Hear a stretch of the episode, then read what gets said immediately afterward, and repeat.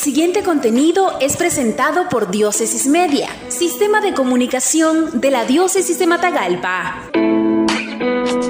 El pastor del tercer milenio es el título del mensaje que dedicó Monseñor Rolando José Álvarez Lagos, obispo de la diócesis de Matagalpa y administrador apostólico de la diócesis de Estelí, en la iglesia Catedral San Pedro Apóstol de la diócesis de Matagalpa, en el cuarto domingo de Pascua, domingo del Buen Pastor, 8 de mayo 2022. Quisiera compartir, amadísimos hermanos y hermanas, un mensaje que he titulado El pastor del tercer milenio. Jesucristo es el buen pastor que entrega la vida por sus ovejas. El Evangelio de San Juan, proclamado en este cuarto domingo de Pascua, nos revela la opción radical que tomó Jesús al dar su vida por la redención de la humanidad.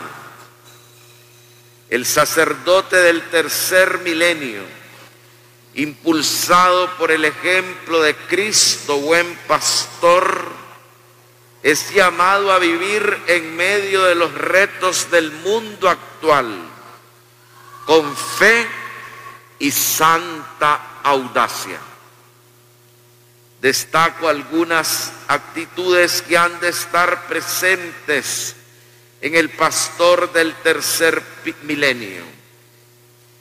Primera aptitud, constructor de comunión. La iglesia es comunión. Es un pueblo cuya unidad deriva de la unidad del Padre, del Hijo y del Espíritu Santo, dice San Cipriano. El ministerio sacerdotal, por ser una radical forma comunitaria, solamente puede ser ejercido en la comunión.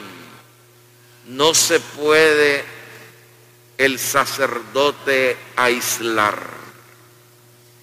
La unidad con el Santo Padre y con el obispo. Es la primera dimensión de esta comunión. Pero el sacerdote es también creador de comunión en el clero diocesano. Todos los sacerdotes de la iglesia diocesana participan del único sacerdocio de Cristo Pastor. Y esta unión sacerdotal se manifiesta en relaciones interpersonales llenas de caridad y de ayuda recíproca. Es lo que llamamos la fraternidad sacerdotal. El sacerdote además edifica la comunión con el pueblo de Dios al ser llamado a acoger con gratitud y a conducir hacia la comunión los diversos carismas presentes en su parroquia, que son dones del Espíritu Santo para la iglesia. Segunda aptitud, sinodalidad. Sabemos que el mundo actual necesita urgentemente la fraternidad, sin darse cuenta anhela encontrarse con Jesús. Pero, ¿cómo podemos hacer que se produzca este encuentro?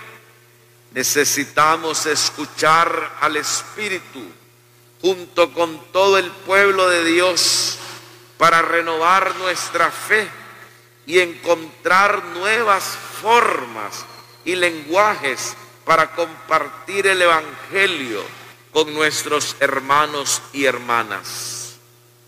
El proceso sinodal que nos propone el Papa Francisco tiene precisamente este objetivo, ponerse en marcha juntos, en una escucha recíproca, compartiendo ideas y proyectos para mostrar el verdadero rostro de la iglesia, una casa hospitalaria de puertas abiertas, habitada por el Señor y animada por relaciones fraternas.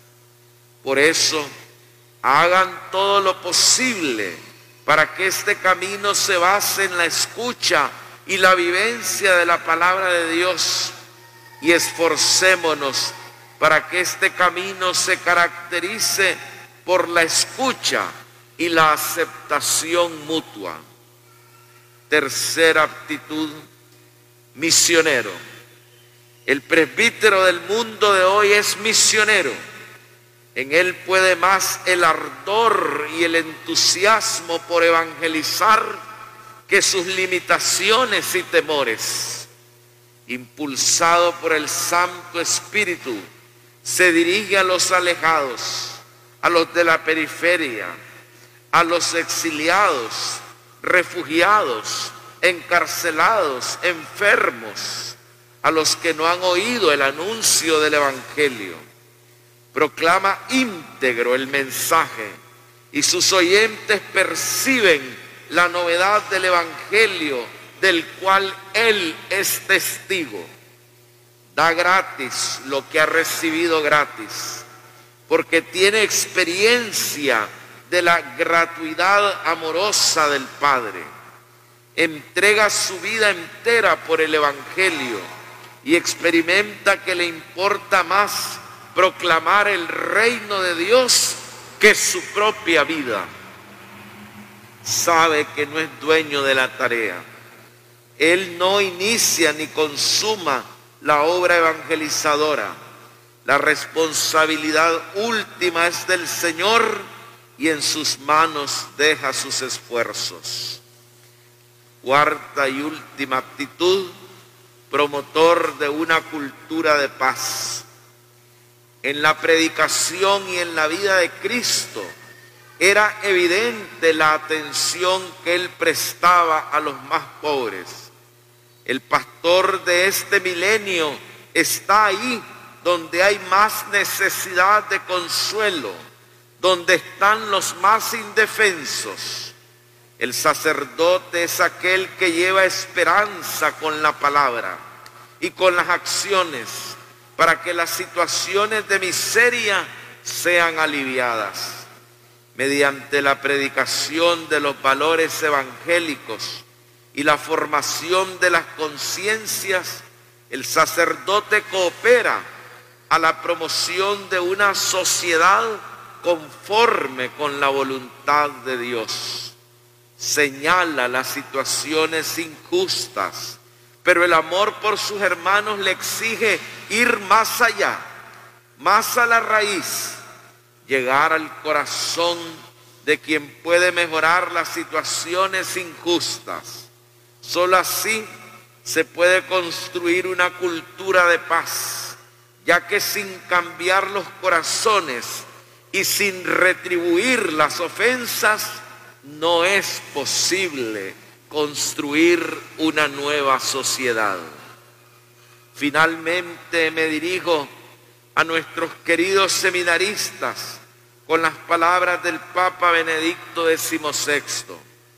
El pueblo de Dios espera de ustedes que sean sacerdotes santos, caminando cotidianamente hacia la conversión, inculcando en los demás el deseo de entrar más profundamente en la vida eclesial de creyentes les exhorto a profundizar su amistad con Jesús, el buen pastor. Hablen con Él de corazón a corazón. Rechacen toda tentación de ostentación, hacer carrera o de vanidad. Tiendan hacia un estilo de vida caracterizado auténticamente por la caridad, la castidad y la humildad imitando a Cristo, el sumo y eterno sacerdote del que deben llegar a ser imágenes vivas. Queridos seminaristas, rezo por ustedes cada día. Recuerden que lo que cuenta ante el Señor es permanecer en su amor e irradiar su amor por los demás. En este domingo, de modo especial pedimos por nuestros sacerdotes. Recordamos principalmente a los sacerdotes ancianos y enfermos. Que la Santísima Virgen María, Madre del Buen Pastor, nos enseña a ser los pastores que necesita la iglesia en este tercer milenio.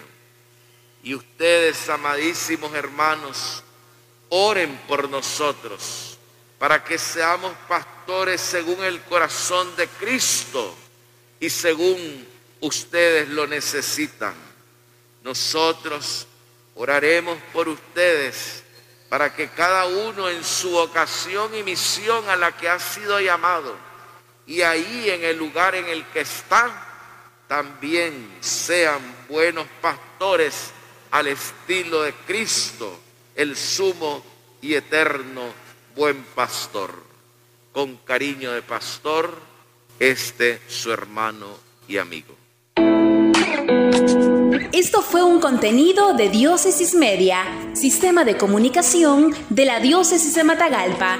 Síguenos en nuestra página web www.diócesisdematagalpamedia.org o en el Facebook de Diócesis de Matagalpa.